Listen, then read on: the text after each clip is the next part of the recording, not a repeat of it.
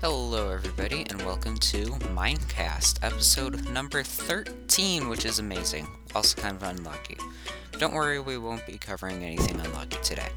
So, but what we will be covering is a data pack instead of a mod, because I found this one and it seems pretty cool. It's called Strider's Redux uh, Vanilla Improvement Data Pack How to Survive in a Single Area Indefinitely and a news article called A Lego and Minecraft Collab That Never Happened and Why It Failed.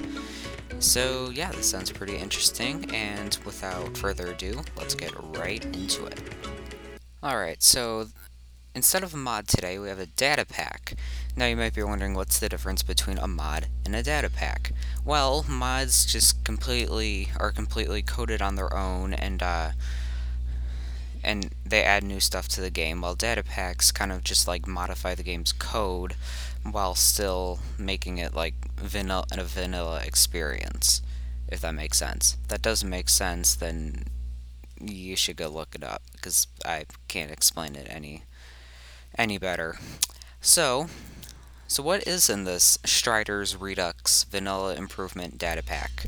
So, Taking a look at the description, it currently adds improvements to biomes such as the forest, birch forest, taiga, giant tree taiga, swamp, mountains, which is getting uh, fixed in the next update, uh, rivers and trees by rivers, more that I'm forgetting. So it does sound like there's going to be more, and miscellaneous crafting tweaks. Some planned features for this data pack are new ores and alloys such as Amazonite, I have no clue what that is, De- Decanite, no clue. Zircon, no clue. Rose Quartz, okay, sure, that seems realistic. Luminite, Canonite, and a few more. Uh, withered Denkanite alloy. And what's an alloy? Uh, hang on. Alloy. Uh, this might be a moment. Anyway, uh, lunar decanite alloy, beryllium alloy, and a few good more. An alloy is a metal made by combining two or more metallic elements, especially to give greater strength or resistance to corrosion. An alloy of nickel, bronze, and zinc. Okay, then that that makes sense. Alright, so new gear is Amazonite armor and toolset, rose quartz helmet, rose quartz charm, Amazonite charm, luminite charm, battle axe. Yes, finally. Daggers, spears, blade of invisibility. Ooh, netherite strider mask, rose quartz dagger. Remember, th these are all planned. Only the biomes are in the game uh, so far. New mobs such as Xoof squid, that's X O O F, glowfly, Xoof balloon, Hoogke,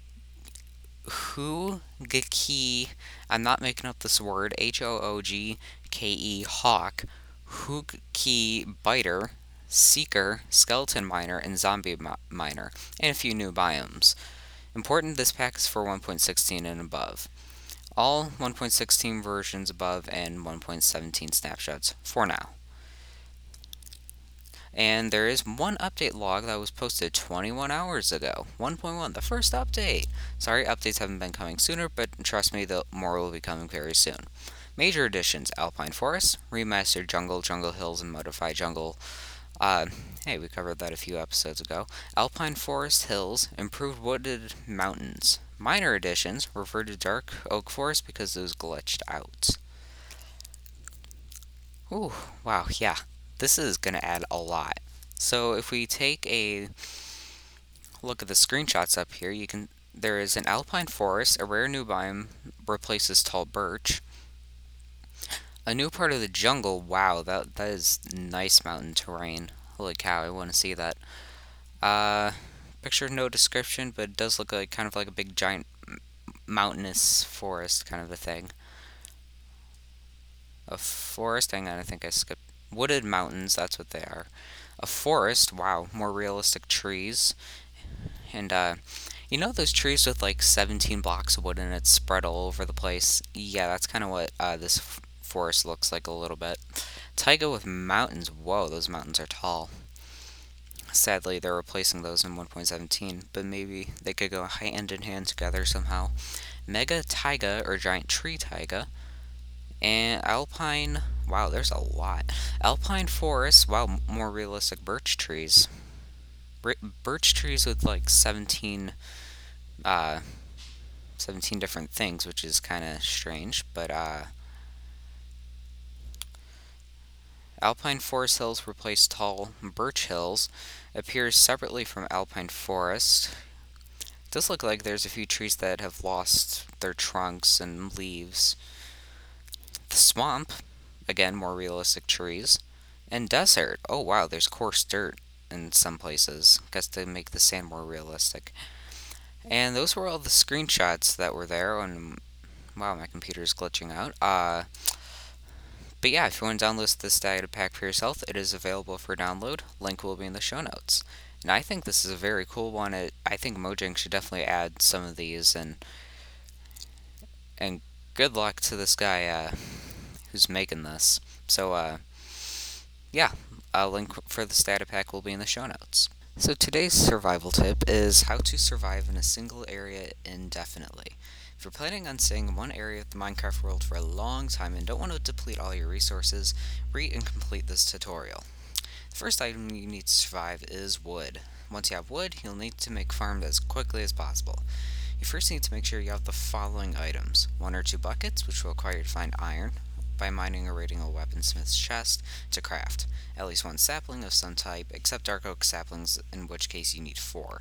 That's why I've never been able to grow them access at least one source of lava and water. A village with a weaponsmith shop has a lava pool and water from the village farm or fisher cottage, melon or wheat seeds. After you have the basic survival supplies, first thing you need to do is create a safe zone. That is somewhere lava cannot set things on fire. As cobblestone is an important resource in the game, create a cobblestone farm.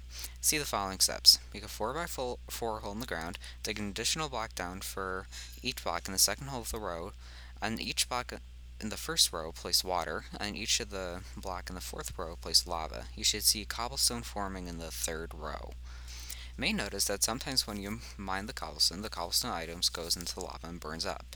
You have sufficient iron, place hoppers underneath where the cobblestone generates, all leading into a chest, so that the mined cobblestone ends up in the chest. You could also use pistons to automatically push cobblestone away from lava, letting it mine without having to worry about any of it burning. A tree farm should also be set up so as to gain maximum yield harvest, so place your saplings around the 3 to 5 blocks apart, with the exact distance between each saplings depending on what tree you're planting.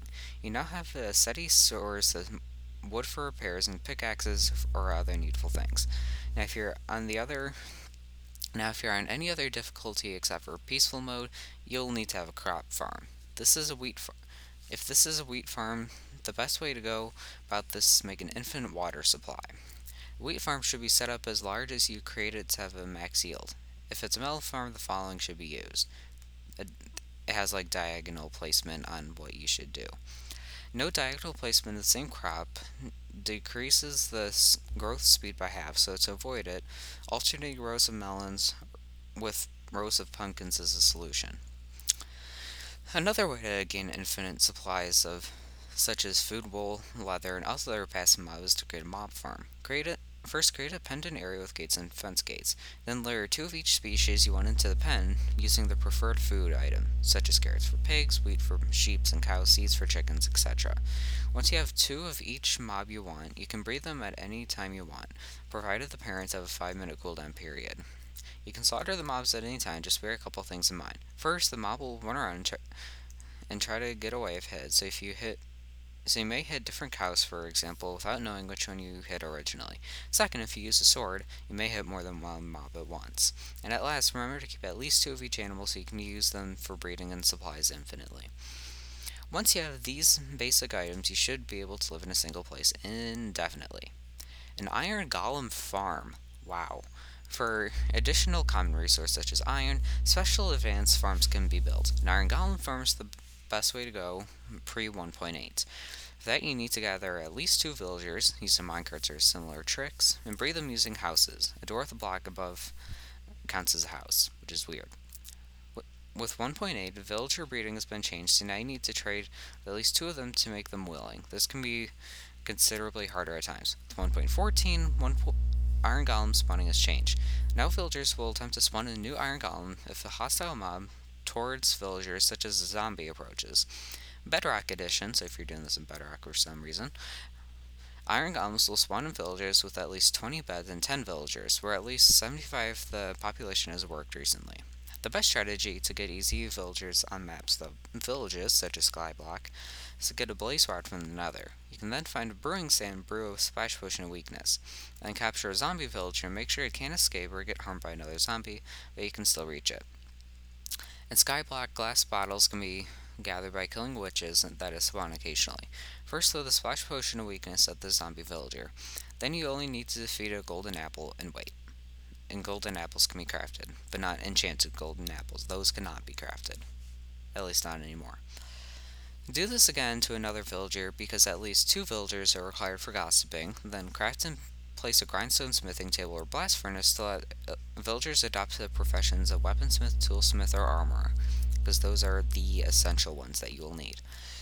Trade with them until they reach apprentice and journeyman level, after which you can buy a bell. You can now need to trade several times and allow villagers to resupply at their job site block, like they're going to get the resources, when their trades get locked.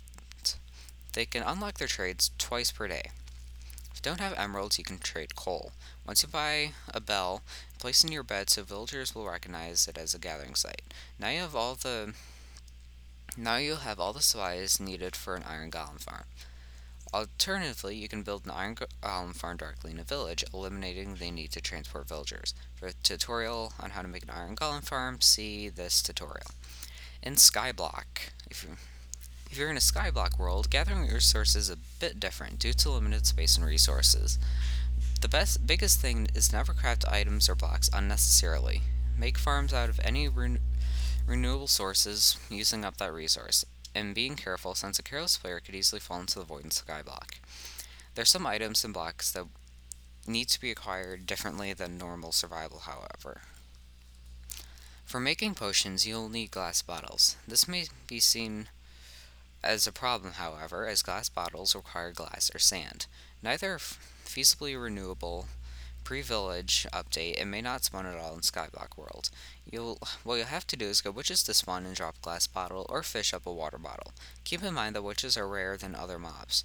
The only way to acquire gold in Skyblock is to kill zombified piglins. Find a river biome and farm drowned or small gold equipment. Wandering traders, however, can spawn anywhere and sell most items or blocks needed for Skyblock. Their trades can be useless as the player needs emeralds to obtain them. Most of the prices are just somewhat expensive for a single item. That's very true. Admit it when you see a wandering trader, eh, the first thing that pops into your mind is free leads. Okay, one of the hardest parts of Skyblock is finding another fortress. Because Skyblock only consists of a few blocks, which is not enough room for another fortress. However, mobs that only spawn in nether fortresses will spawn where another nether fortress would be if it was a normal map. One way to do this is to keep building platforms outward, until nether fortress mobs start spawning. Note that this may take a very long time, as nether fortresses are very far away from each other, especially since 1.16.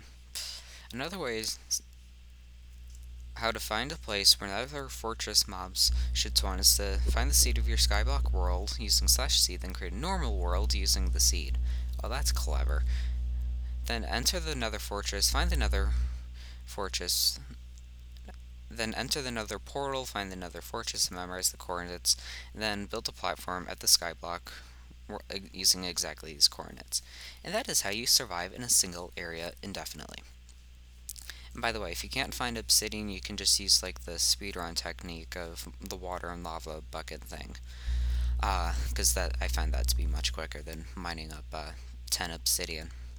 And so, yeah, that ends this survival tip. If you ever want to just live in a single area for as long as possible, this is how you do it. Alright, and now let's move on.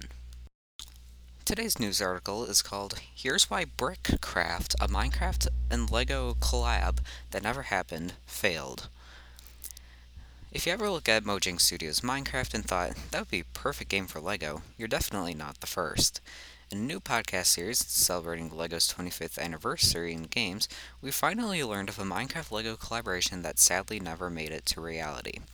Games journalist Brian Crecente, I, I'm so sorry if I got that wrong, helps co host Bits and Bricks, and the first episode focuses on that particular coming together that could have given us Minecraft. Brickcraft, sorry.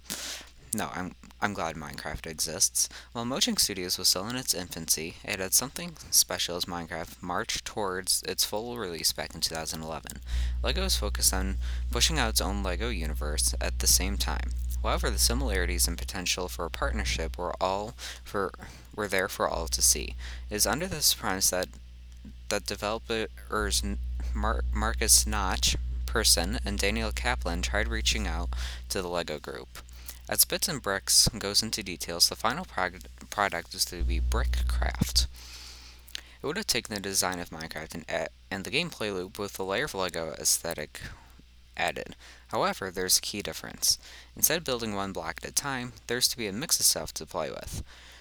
Different shapes would have had to make the game more complicated, but also equally more room for creativity. Yeah, I can I can kind of see that. Notch began working on the prototype of Brickcraft based off this idea. With Lego bricks as a template, he successfully made a prototype that could generate terrain alongside different shapes. This took place through a first-person perspective, where you can move around and place bricks however you like. Yellow Brick Road. In fact, Notch shared more about this project in 2011 under the codename Project Rex Kwon Do. Project was greenlit, and the two coders were brought over to work on the game. Fortunately, within six months, it would be over. Mojang pulled the plug. Great process on Project Rex Kwon Do today. This is the clearest screenshot I can show. And that, that was a tweet uh, Notch sent out on September 7, 2011. The decision was made as a partnership would have stretched the Mojang team too much. LEGO having high expectations and equally high demands, the back and forth was not something the team felt was worthwhile pursuing Brickcraft, instead of feeling like consultants rather than the ones running the project. Kaplan shared more about the Dunes partnership. Disagreements from adding scratches to the Lego bricks, too much interference from lawyers. It was too much to take. Brickcraft would have been too big a departure from Mojang and Notch's vision for the game. After the collapse of the collaboration, it was not the end. The LEGO Group considered briefly the idea of acquiring Mojang. Combination of Microsoft's interest and the final 2.5 billion price put an end to those thoughts. Looking back on things now, it was a clear miss for the company. No one could have predicted the enormous success of Minecraft, but taking a gamble on the potential could have paid off handsomely.